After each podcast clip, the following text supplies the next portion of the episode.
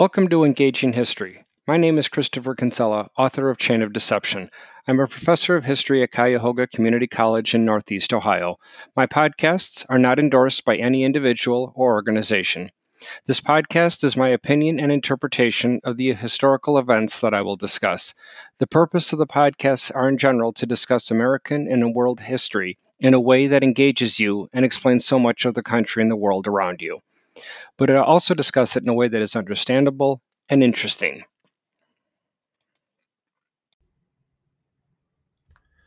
Welcome back to our 43rd podcast and our series in the first half of American history. In our 42nd podcast, we discussed the way America was simply desperate, clearly feeling the tension that civil war could break out at any point between not just the North and the South, but throughout the country between states' right advocates and those that believe in a more powerful, unified central government. We also, of course, had those abolitionists that were also against the slaveholding institutions of the South. Even though by 1860, again, only 25% of Southerners owned slaves, that didn't diffuse the attention because it wasn't just about slavery a future civil war was going to be also about states' rights as well.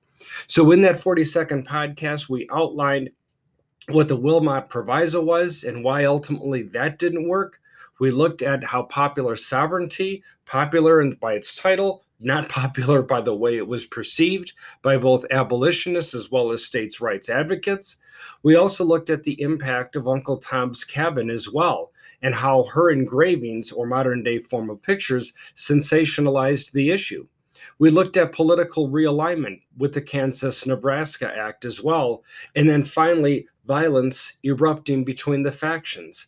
I read to you an excerpt from Time magazine on basically what became known as Bleeding Kansas. I also alluded to a book called American Sphinx by Joseph Ellis when he wrote on page 320 the way that President Jefferson clearly recognized the chances that civil war might break out at some point in his lifetime or long after he died. In this case, of course, it would have been long after he died, as Thomas Jefferson died on July 4th, 1826. But two years before he died, he attempted to try to look at a potential economic solution to eradicating the institution of slavery. On page 320, Joseph Ellis writes, quote, in 1824, he, meaning Thomas Jefferson, compiled the fullest analysis of the demographic and economic facts he ever attempted and calculated that it would take $900 million to free and then deport the 1.5 million slaves in the United States over a 25 year period. The daunting character of those costs, Jefferson acknowledged, made it, quote, impossible to look at this question a second time, end quote. Moreover, to make matters worse, the 1.5 million slaves would have doubled in number during the time the plans were being implemented. And many of the freed slaves, when offered passage to Africa or the West Indies, would surely say, We will not go. Again, that's in Jefferson's own writing that Ellis quotes, again on page 320 of his book called American Sphinx, the character of Thomas Jefferson. So, again, just backing up and, and supporting this idea that there just seemed to be no plausible solution to eradicating the institution of slavery without simultaneously causing a civil war. We looked at how, in that podcast, the way the Republican Party, a brand new political party, came up out of this, desperate to find a solution. We looked at the impact of the Dred Scott case, where Chief Justice Roger Taney thought he would be the one to forevermore remove any doubt about the legitimacy of the institution of slavery, thereby by default eliminating any future tension, when in fact the exact opposite was true. We looked at the Lincoln Douglas debates, and then finally, with recognizing that Douglas won that Senate seat, despite the fact of both what Lincoln and Douglas were debating about. So, in this podcast, our 43rd, we're going to look at now basically what's known as the road to disunion. And it would start with yet another outbreak of violence, this time on the East Coast, though, or in the eastern half of the United States, with what became known as John Brown's Raid of October 16, 1859. John Brown took a pledge, along with his sons, against slavery in a church that he visited in Hudson, Ohio. And after taking that pledge, Brown, along with his five sons and 22 supporters, raided a federal weapons arsenal in Harper's Ferry, Virginia. Brown banked on being joined by rebellious slaves as he marched into the South with all of these stolen weapons, hoping that the slaves would join him in spreading the, the insurrection. However, and needless to say, Southerners quickly defeated Brown However, the Southerners also realized that that was a proactive move by white Northerners. While the move or the efforts might have been benevolent on behalf of John Brown, it was destined to failure before it even began. The bottom line is, is that any type of military insurrection cannot be banked on a group of people that have no knowledge of what you're doing suddenly learning of it and immediately joining your cause, even if it's a cause they believe in. It did not happen with the Spanish Armada of 1588, where King Philip thought that the Catholics in England would join with the Spanish to overthrow the Anglican Church of England. It didn't work then. It didn't work here with John Brown. It's not going to work a hundred and little over a hundred years from now with the Bay of Pigs fiasco in 102 years when John F. Kennedy anticipated having revolutionaries in Cuba join the American armed forces in overthrowing Fidel Castro. You have to communicate with the party that you'll be joining forces with. John Brown's raid was the ultimate in what you don't do because John Brown and his supporters couldn't communicate with the slaves. Sure, they understood many words in English, but their limited vocabulary only pertained to the work that they had to do and the language amongst themselves to try to survive day in and day out. But understanding military terms, understanding how to use a gun, sure, they've seen a gun, but they were always at the receiving end of that and now suddenly they're going to be taught to hold one in a matter of minutes and then use it to defend themselves and the abolitionists. Again, a, an idea that might have been wonderful in thought, great on paper, but horrible in reality. But I am going to put my listeners here into an uncomfortable position and I'm going to put you into the shoes. I'm going to put you behind the desk in the Oval Office of our 15th President of the United States, President James Buchanan, when he learns about John Brown's attempted raid. How do you handle it? The attorneys general throughout the states, much less the attorney general of the United States, is very reluctant in how to handle John Brown. He's considered a hero by many Northerners, by many abolitionists, of course, and Quakers and pacifists. But of course, he's an outright demon and enemy by Southerners and states' rights activists. You're President Buchanan. What do you do with John Brown? He did the only thing he felt politically he had the option of doing. He sentenced Brown not only to being executed, but being publicly hung or hanged out in public for everybody to see.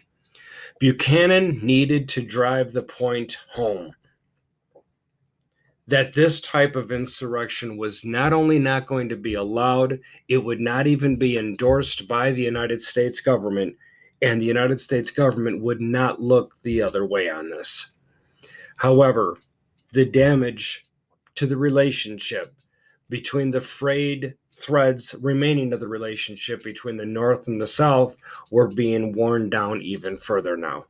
That brings us to the election of 1860, where the South, believe it or not, hoped to lose the election to that unknown Republican by the name of Abraham Lincoln. Why? Because then that could give them a political reason to pull away from the Union. The South would have a political reason slash justification to secede from the Union.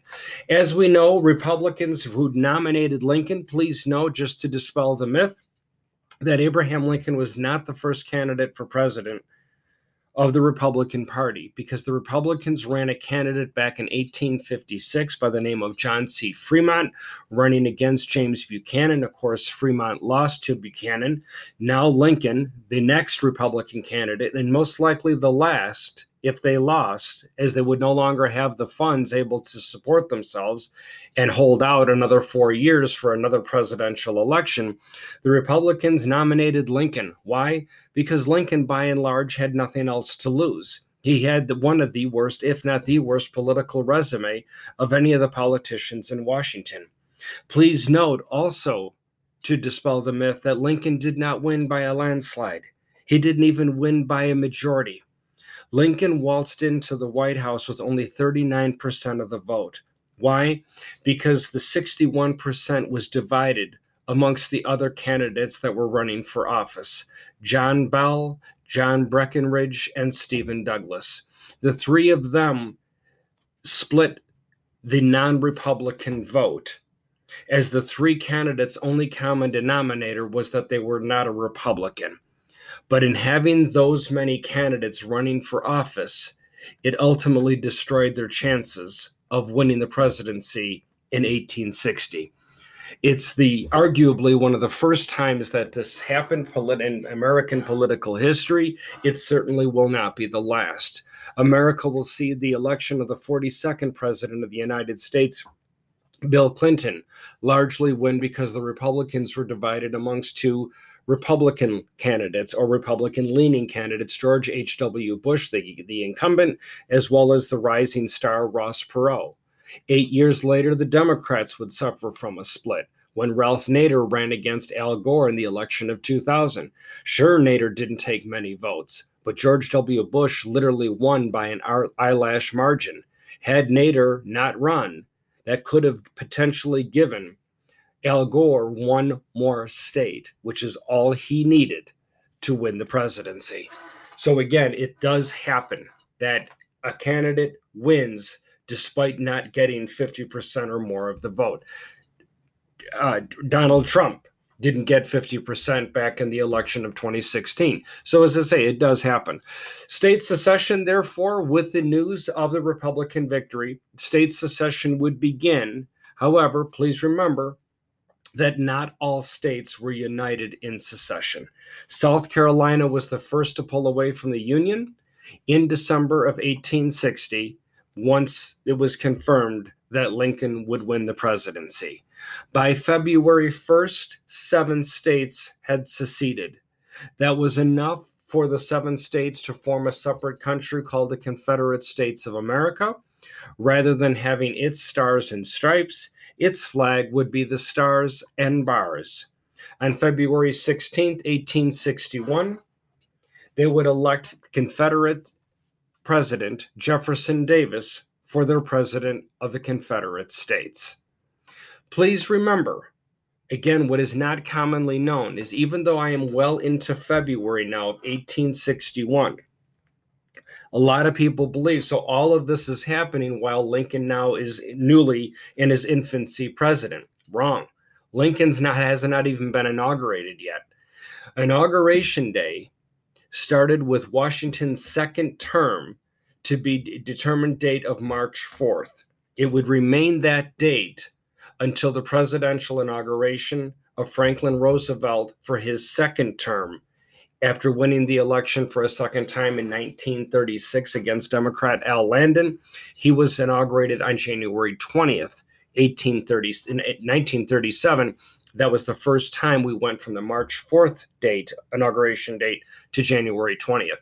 So James Buchanan is still president while the seven states are pulling away from the Union, coalescing around a constitution that they are writing, electing their own president, putting Buchanan into lame duck status as his administration quickly deteriorated to the point that the press was actually fawning around Lincoln, who was putting together his papers and gathering his family to make the move out east, asking about what his thoughts were upon news of the seven states pulling away from the Union and the election of Jefferson, da- Jefferson Davis. Lincoln was smart enough to know, both personally as well as, of course, a respectful man, smart enough to know you don't comment as he said, as Lincoln said to the press, we have one president at a time, and I am not president right now. James Buchanan is president of the United States. You have to take those questions to him. Now, within the Lincoln administration that is being put together back in Illinois as they're planning their trip out east to be the first Republican president to be inaugurated on March 4th of 1861. Please note that he, he Lincoln, believed that the slavery issue had to come to a head one way or another. However, unbeknownst to most in modern times, Lincoln was ready to support whichever side of the issue had a better chance at preserving the Union. Remember, as Lincoln said, this war is not about slavery, but about secession, about a state's right to pull away from the Union when there is a political disagreement. But wait a minute, you ask. I remember learning in grammar school social studies, high school history, maybe even my American history class, that Lincoln was against slavery.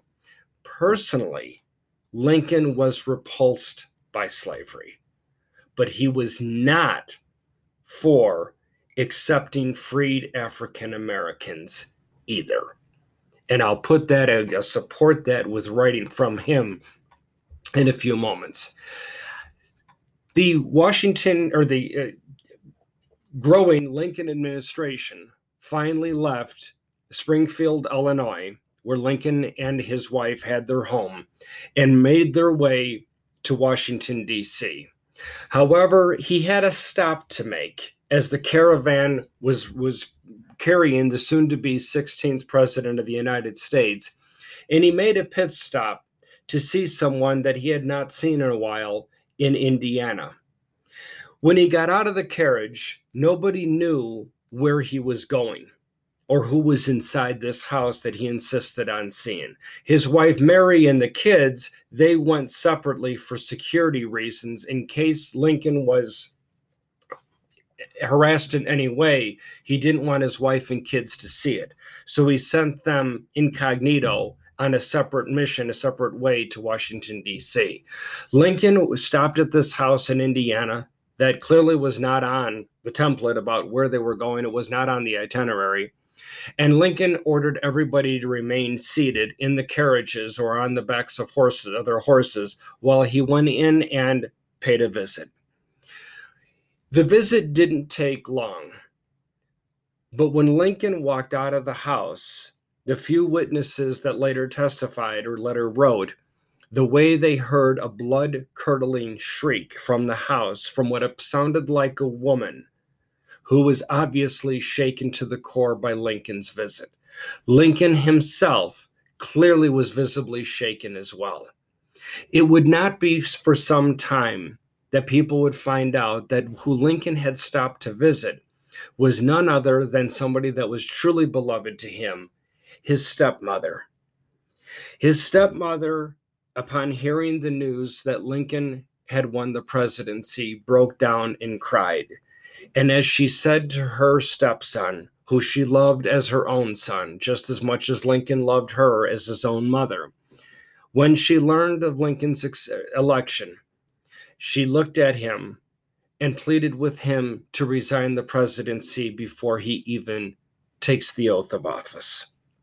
When asked why, she looked at him squarely in the eye and said, Because if you take the oath of office, you will be America's first president to be assassinated. And as we know, that's exactly what happened. From there, Lincoln made his way to Washington, D.C. The closer that the motorcade, if you want to call it that, the motorcade got to Washington, D.C., the more that the uh, evidence was gathering that there were possibly going to be attempts on Lincoln's life, as well as, of course, from the dire prediction of his stepmother, that Lincoln actually got into Washington, D.C.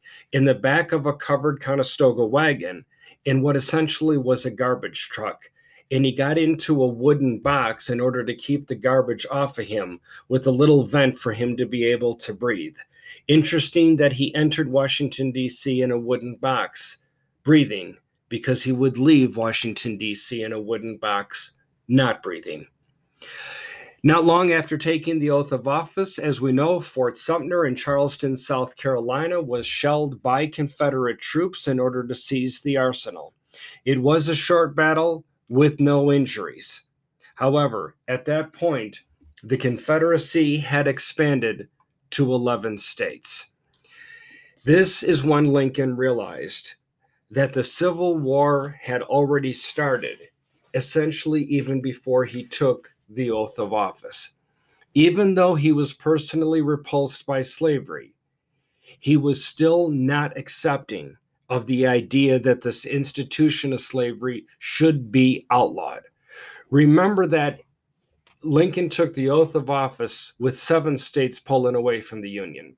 And then it went to 11 states after the shelling of Fort Sumter.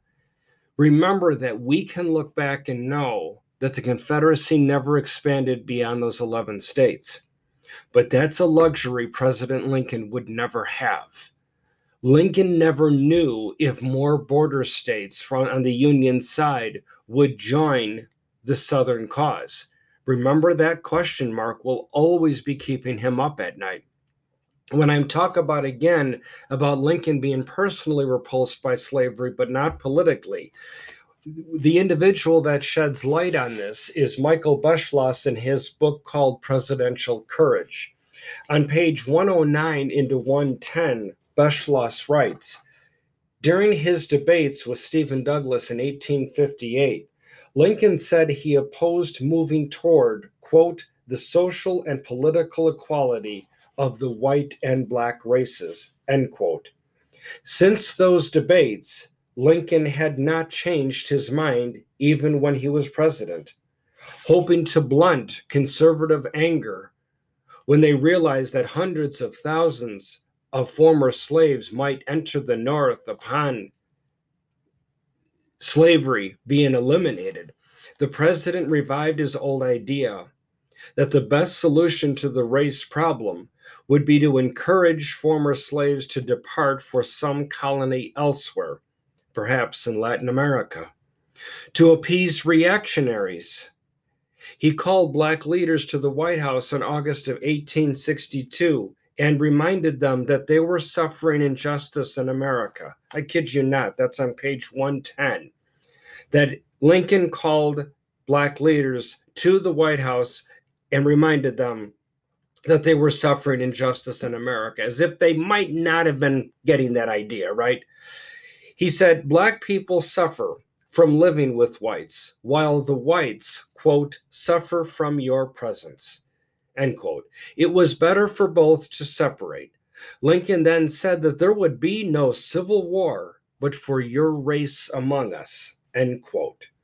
Now, even though he eventually went through with the Emancipation Proclamation, after signing the document, he had never felt, quote, more certain that I was doing right, end quote. Still, he worried about Northerners who were passionate for the Union, but not for abolition. To mollify them, he had declared that if he could save the Union without freeing any slave, I would do it. End quote.